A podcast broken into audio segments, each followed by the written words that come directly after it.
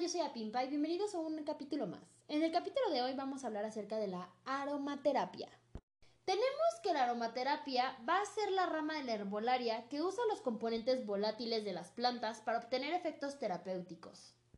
Pero también tenemos que la Asociación Nacional de Aromaterapia Holística define la aromaterapia como el arte y la ciencia de utilizar esencias aromáticas extraídas naturalmente de las plantas para equilibrar, armonizar y promover la salud tanto del cuerpo, la mente y el espíritu. Es aquí cuando entra que los beneficios que vamos a tener físicos y emocionales de cada uno de los aceites esenciales, que era lo que hablábamos en el podcast pasado.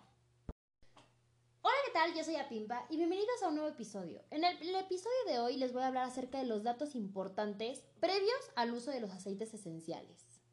Para esto lo dividí en seis puntos importantes, más aparte las precauciones que nosotros tenemos que tener al momento de utilizar estos aceites.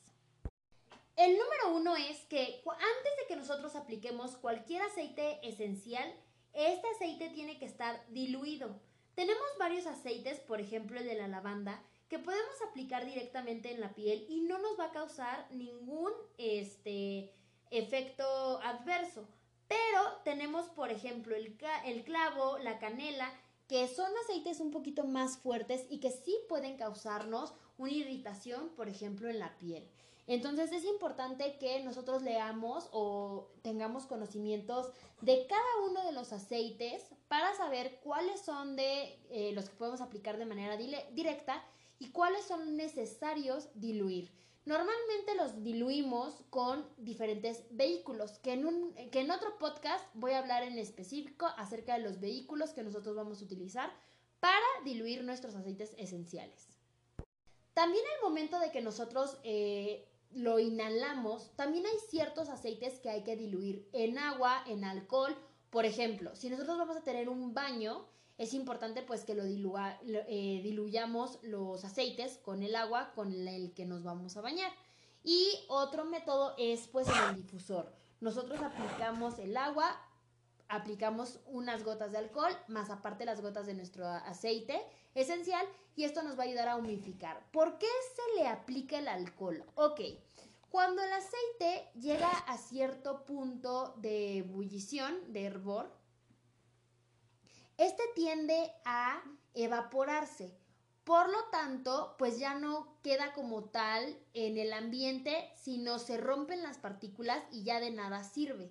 Es por eso que se les coloca pues el alcohol.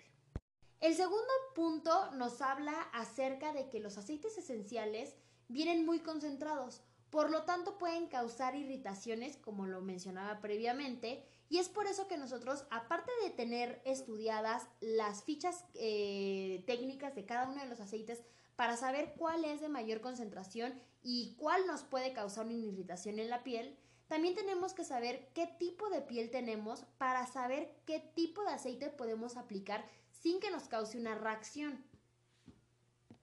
A esto se le llama grado de sensibilidad. Nosotros tenemos que saber a qué grado de sensibilidad tenemos la piel donde vamos a aplicar este aceite. ¿Y cómo se realiza este estudio? Bueno, se va a aplicar una gota, o bueno, menos de una gota, más bien tomas el frasco, tomas tu dedo y frotas la parte de arriba de tu, aceite esencial y lo vas a colocar detrás de la oreja y nos vamos a esperar de 1 a 5 minutos. Si en este lapso hay enrojecimiento, hay picor, hay molestia o la piel se calienta, es porque tiene una reacción. Entonces es recomendable no aplicarlo directo con la piel y mejor utilizar un vehículo para su aplicación. En el caso de que no tenga ninguno de los síntomas que acabo de mencionar, es apto para colocarlo en la piel y lo puedes aplicar sin ningún problema. No se recomienda que esta prueba la hagan en muñecas, en palmas, en plantas, en codos o rodillas, ni tampoco en el cuello, porque son las zonas más gruesas que nosotros tenemos. Por lo tanto, pues si los haces en estas zonas, no vamos a saber realmente si tienes la piel sensible o no, porque te repito, eh, las zonas son muy gruesas. También podemos hacer esta prueba en los pliegues. ¿Por qué? Porque es una zona de la piel muy delgada donde también podemos lograr percibir si tenemos una reacción o no. De ser así, hay algunas reacciones que las puedes eh, controlar con los vehículos, aplicando un poquito más de vehículo a, eh, la esencia, eh, al aceite esencial perdón, que tú estás aplicando en el momento. Tienes que saber qué aceites vas a poder ingerir, qué aceites no puedes ingerir y que son solamente de manera tópica y qué aceites son de manera inhalada. Normalmente todos los aceites se inhalan y la mayoría son de manera tópica. Los de ingesta son un poquito más, este, bueno, hay que tener un poquito más de precaución porque no todos los aceites podemos ingerirlos. Y también tienes que saber el método de ingesta que tú vas a llevar para poder eh, recetar o aplicar este tipo de aceites. El siguiente punto hace referencia a que hay que cuidar mucho nuestros aceites. ¿Cómo los vamos a cuidar? Bueno, el punto número uno es alejándolo del alcance de los niños, no por seguridad de nuestros aceites, sino por seguridad de los niños, ya que como son concentraciones muy altas, pueden causarle pues una alergia o una reacción a su cuerpo, a su piel o pues en el caso de que lo ingiera, pues a la ingesta. Y también podemos cuidar nuestros aceites de la exposición al calor y a la luz. No necesariamente la luz solar, sino también la luz artificial. Por eso es que los aceites esenciales normalmente te los dan en envases de color ámbar para eliminar que, bueno, más bien para evitar que penetren diferentes rayos al aceite y lo oxiden o lo, este, evaporen. Y por último, hay que conocer la caducidad de nuestros aceites.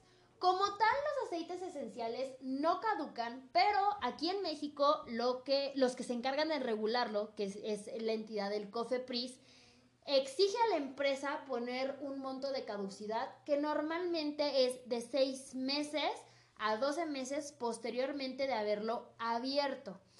Eso es en el caso de los aceites directos del envase. Pero cuando nosotros ya los mezclamos con un vehículo, la duración de nuestro aceite es únicamente de seis meses en el caso de que apliquemos un conservador. En el caso de que no apliquemos conservador, entonces va a durar de 3 a 2 meses dependiendo. ¿Cuáles van a ser las precauciones al momento de utilizar los aceites esenciales? Primero tenemos que hay que evitar el contacto directo de los aceites esenciales con mucosas. Las mucosas las vamos a encontrar en los ojos, en la nariz, en la boca y en las zonas de genitales. Ojo, existen diferentes fórmulas que podemos aplicar tanto en nariz, boca y en genitales, pero en otro video, bueno, perdón, en otro podcast hablaré específicamente de diferentes recetas que nosotros podemos seguir, tanto para la nariz, tanto para la boca y tanto para los genitales. Otra precaución muy importante es el uso en embarazadas. No se recomienda utilizar aceites esenciales durante el embarazo de manera tópica y de manera de ingesta. Pero en el caso de difusores y aromaterapia, nosotros sí podemos recomendar los aceites esenciales. También hay que tener diferentes precauciones con los menores de 3 meses ya que como son tan pequeños no sabemos todavía a ciencia cierta a qué van a ser alérgicos o a qué son alérgicos, por lo que hay que evitar a todo costa los diferentes alérgenos, entonces en bebés de menos de tres meses se recomienda que no los apliquemos de manera directa, mucho menos de ingesta y si lo vamos a aplicar en difusores que sea muy diluido y por muy corto plazo. En niños mayores de tres meses podemos utilizar los aceites esenciales sin ningún problema de manera tópica y en difusores, pero hay que aplicar el doble de los vehículos a elegir. Esto es para minorizar este, diferentes alergias que pudiese presentar nuestro bebé. Pacientes que han tenido cáncer, que tienen cáncer o familiares directos de estas personas no se recomienda el uso de los aceites esenciales de manera tópica, a menos de que le pregunten a su médico si lo pueden utilizar. La última precaución que nosotros vamos a tener es que al momento de utilizar diferentes aceites esenciales cítricos, no está recomendado exponerse al sol por lo menos 12 horas después de habernos aplicado este producto, ya que son fotosensibles y pueden afectar a la piel, haciendo que nos salgan diferentes manchas o irritaciones. Entonces, para evitar este problema, mejor evitar el sol por lo menos 12 horas posterior. Por eso es que se recomiendan que los aceites cítricos se apliquen únicamente de noche. Y ojo, no nada más es del sol, sino luz en general. Entonces, no hay que exponernos durante 12 horas ni a la luz de la pantalla de la computadora, ni a la pantalla del teléfono, ni a la luz artificial, ni tampoco a la luz solar porque puede provocar hiperpigmentaciones en la piel e irritaciones. Bueno, pues esto ha sido todo de mi parte. Espero les haya gustado el podcast. No me voy sin antes recordarles que nos pueden seguir en Instagram, en TikTok y en Spotify. En TikTok estoy como Brulesia09. En Instagram estoy como Kinkin con K ambas. Y en Spotify estoy como Apimpa. Hasta luego.